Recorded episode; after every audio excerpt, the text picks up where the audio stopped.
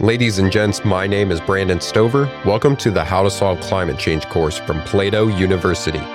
Causes, systems, obstacles, solutions to this global challenge is what you're going to learn here today.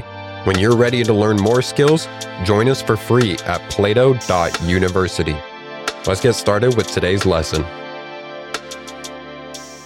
We'll have our expert guests briefly introduce themselves and their credentials for why they are able to speak to this topic. I am Judith Curry. I received a PhD in geophysical sciences in 1982 from the University of Chicago. I am professor emerita at the Georgia Institute of Technology, where I served as chair of Earth and Atmospheric Sciences for 13 years. Previously, I held faculty positions at Purdue University, Penn State University, and the University of Colorado at Boulder. My expertise is climate dynamics, extreme weather, prediction and predictability of weather and climate, philosophy of science, and decision making under deep uncertainty. I have been elected as a fellow of the American Meteorological Society, the American Association for the Advancement of Science, and the American Geophysical Union. My research has been recognized by the Henry J. Houghton Research Award from the American Meteorological Society. I am also president and co-founder of Climate Forecast Applications Network, or CFAN. I founded CFAN to translate cutting edge weather and climate research into forecast products and services that support the management of weather and climate risk for public and private sector decision makers. I have been frequently called upon to give U.S. congressional testimony and serve as an expert witness on matters related to weather and climate. Explain succinctly what climate is from first principles. A changing climate has been the norm throughout the Earth's 4.6 billion year history. The Earth's temperature and weather patterns change naturally over time scales ranging from decades to millions of years. Natural variations in climate originate in two ways. Internal climate fluctuations exchange energy, water, and carbon between the atmosphere, oceans, land, and ice, which changes the surface climate. External influences on the climate system include variations in the energy received from the sun and the effects of volcanic eruptions. More recently, human activities are influencing climate by changing atmospheric concentration of carbon dioxide and other greenhouse gases, altering the concentrations of aerosol particles in the atmosphere, and through land use and changing land cover. Over the past several decades, the definition of climate change has shifted away from the broader geological interpretation. Article 1 of the United Nations Framework Convention on Climate Change defines climate change as a change of climate which is attributed directly or indirectly to human activity that alters the composition of the global atmosphere and which is in addition to natural climate variability observed over comparable time periods. The UN thus makes a distinction between climate change attributable to human activities that alter the atmospheric composition versus climate variability, which is attributable to natural causes. This redefinition of climate change to refer to only human caused climate change has effectively eliminated natural climate change from the public discussion on climate change. Any change that is observed over the past century is implicitly assumed to be caused by human emissions to the atmosphere. This assumption leads to connecting every unusual weather or climate event to human caused climate change from fossil fuel emissions. The term climate change doesn't just connote the science of global warming, but also an entire worldview of society. Geographer Mike Hulme identifies climate reductionism as a form of analysis and prediction in which the interdependencies that shape human life within the physical world are all correlated with climate change. Human caused climate change is then elevated to the role of the dominant predictor of societal change. Climate change has thus become a grand narrative in which human caused climate change has become a dominant cause of societal problems. This perspective was highlighted on the cover of a recent Time magazine with the title Climate is Everything. Everything that goes wrong reinforces a conviction that there is only one thing we can do to prevent societal problems stop burning fossil fuels. This grand narrative misleads us to think that if we solve the problem of burning fossil fuels, then these other problems would also be solved. This belief leads us away from a deeper investigation of the true causes of these problems. The end result is narrowing of the viewpoints and policy options that we are willing to consider in dealing with complex issues such as public health, water resources, weather disasters, and national security. Why does climate exist? What role does this system play in our lives? Scientific investigations of the dynamics of the climate system have more in common with systems biology and economics than with laboratory physics and chemistry, owing to the inherent complexity of the system and the inability to conduct controlled experiments. Complexity is not the same thing as complicated. Complicated systems have many parts, but simple chains of causation. Complexity of the climate system arises from the chaotic behavior and nonlinearity of the equations for motions in the atmosphere and ocean, and also the linking of subsystems for the atmosphere, oceans, land surface, and glacier ice. How might we positively influence this system to help solve climate change? Striking a balance between the security of basic food, water, energy, and material supplies with he- the least possible impact on the environment, including CO2 emissions, is arguably the greatest challenge of the 21st century. The UN Paris Agreement has presupposed a moral obligation to control climate change by eliminating fossil fuels and achieving net zero emissions. They have bypassed the moral dilemma of preventing future harm from climate change versus fulfilling our duties to currently living humans. Given our inability to predict what the world of 2100 will be like and the world population's preferences and values, and this is not to mention our inability to predict the climate in 2100, what kind of legacy can we hope to leave our descendants circa 2100? Beyond a culture of freedom and prosperity and an environment that can sustain, does it make sense to tort current policies around imagining what kind of climate the world's citizens would prefer in 2100? Given our inability to understand the world circa 2100, including likely losses from human caused climate change, Sacrificing the well-being of the current population by restricting energy access seems neither moral nor just. The UN strategy to control the climate or even emissions needs to be challenged. Even if we successfully eliminate CO2 emissions by 2050, we are unlikely to perceive any benefits to the climate in the 21st century. Even beyond the technical issues, greater realism is needed about the uncertainties in politics underpinning the pursuit of control. The pandemic illustrates that our tools for acting on a complex global problem, including experts, precise scientific metrics, computer models, enforced restrictions, have resulted in much less than the desired quality of control. The global energy transition and worldwide transformations to sustainability are far more challenging than the global COVID-19 pandemic. Our hubristic aspirations for control fail to acknowledge the wickedness and systemic aspects of the climate change problem and its proposed solutions. Yes, we can seek to lower emissions as low as reasonably practical, ideally while minimizing our regrets and maximizing our opportunities through the energy transition. But we should not pretend that we are controlling the climate. There is growing support for climate politics that harnesses enlightened self-interest rather than focusing on austerity. This plays to the values of the central objectives of human flourishing and thriving. There are three major policy issues that fall under the climate umbrella.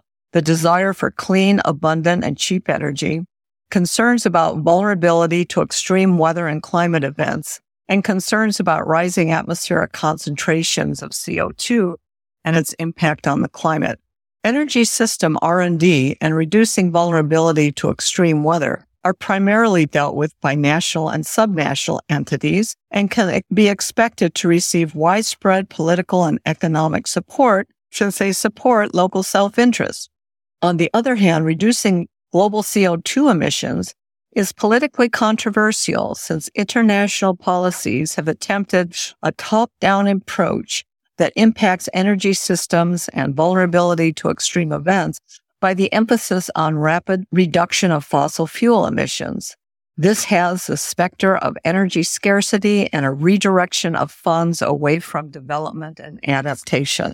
Focusing on energy system R&D and reducing vulnerability to extreme weather is a quieter kind of climate politics, which doesn't require the apocalyptic rhetoric and plays well into local strategies that people can be enthusiastic about.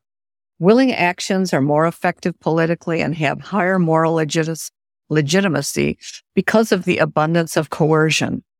A focus on energy system R&D and reducing vulnerability to extreme weather while concurrently supporting flourishing and thriving of the global population can act to de-escalate the political controversies associated with the climate change issue and CO2 emissions reductions. Another strategy is to eliminate the mismatch in timing of the costs versus benefits of energy and climate policies. Any near-term emissions reducing policies should also provide short-term benefits, with the long-term goals of reducing CO2 emissions taking on secondary importance. Clean energy that increases abundance and reduces costs is an example. The reduction of methane emissions from fossil fuel production is another example that has short-term benefits adaptation strategies to reduce vulnerability to extreme weather events also provide near-term benef- benefits. Once we acknowledge that we don't currently know how to stabilize concentrations of CO2 on the timescale of decades and in any event can't control the climate, we can search for new and more effective approaches for improving our energy systems and reducing our vulnerability to extreme weather all the while focusing on supporting human flourishing and thriving in the 21st century. And finally, we need to recognize that what has been cast as a global climate crisis is for the most part thousands of local vulnerability emergencies that are revealed by extreme weather events. What are the best resources to learn more about climate in relation to climate change? Here are several book recommendations.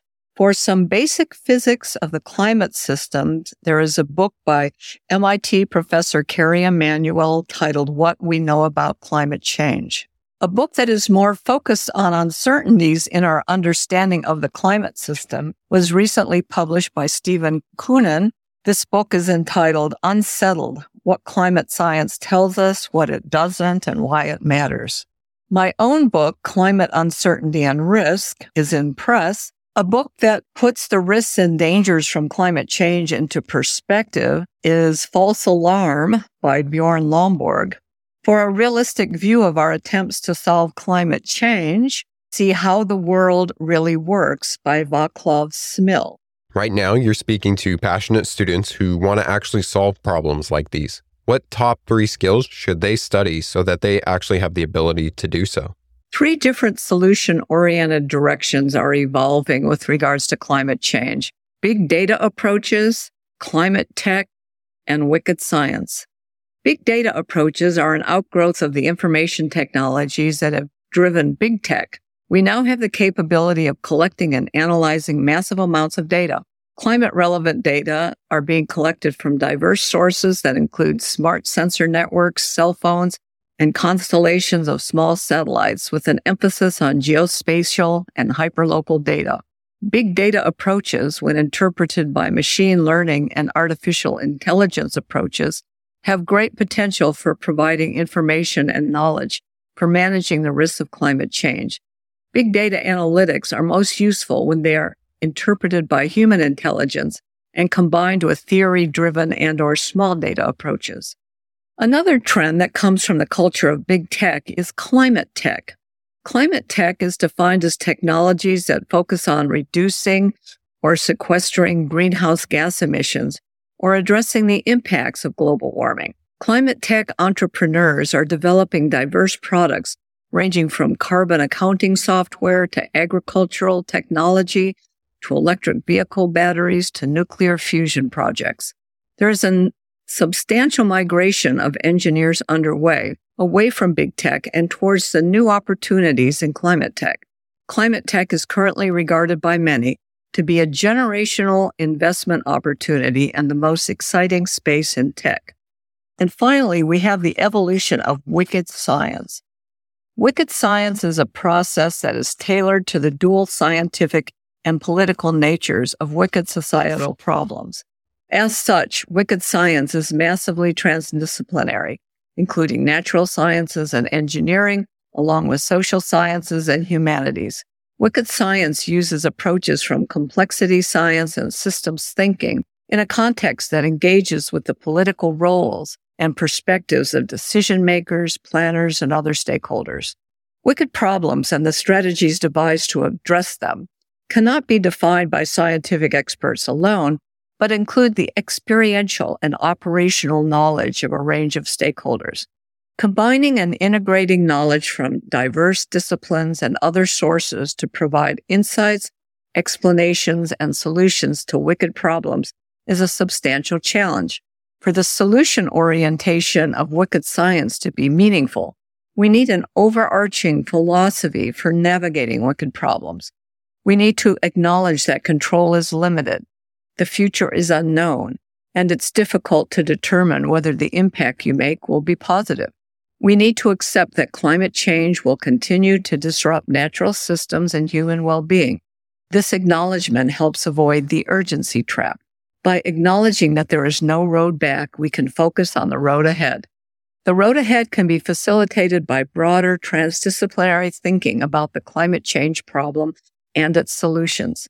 This requires moving away from the consensus enforcing and cancel culture approach of attempting to restrict the dialogue surrounding climate change and the policy options. We need to open up space for dissent, disagreement, and discussion about scientific uncertainty and policy options so that multiple perspectives can be considered and broader support can be built for a range of policy options. Wicked scientists are willing to become embroiled in political debates and thorny social problems genuine transdisciplinary understanding and collaborations across disciplines and with a broad range of stakeholders is needed for meaningful contributions to wicked problems. Any final recommendations for the audience? A few words about my book, Climate Uncertainty and Risk. Some words from the book description. World leaders have made a forceful statement that climate change is the greatest challenge facing humanity in the 21st century. However, little progress has been made in implementing policies to address climate change in a meaningful way. In Climate Uncertainty and Risk, eminent climate scientist Judith Curry shows how we can break through this stalemate. This book helps us rethink the climate change problem, the risks we are facing, and our response. It helps us strategize on how we can best engage with our environment and support human well-being while responding to climate change. Climate Uncertainty and Risk provides a comprehensive framework for understanding the climate change debate. It shows how both the climate change problem and its solution have been oversimplified. It explains how understanding uncertainty helps us to better assess the risks. It describes how uncertainty and disagreement can be part of the decision making process. It provides a roadmap for formulating pragmatic solutions that can improve our well being in the 21st century. Thank you for taking the How to Solve Climate Change course. If you want to learn the skills to solve this global challenge, join us for free at plato.university for exclusive content, extra resources, and actionable exercises with every lesson. This course was produced by Plato University, where students turn passions into purpose and learn skills to change the world. Learn more at plato.university.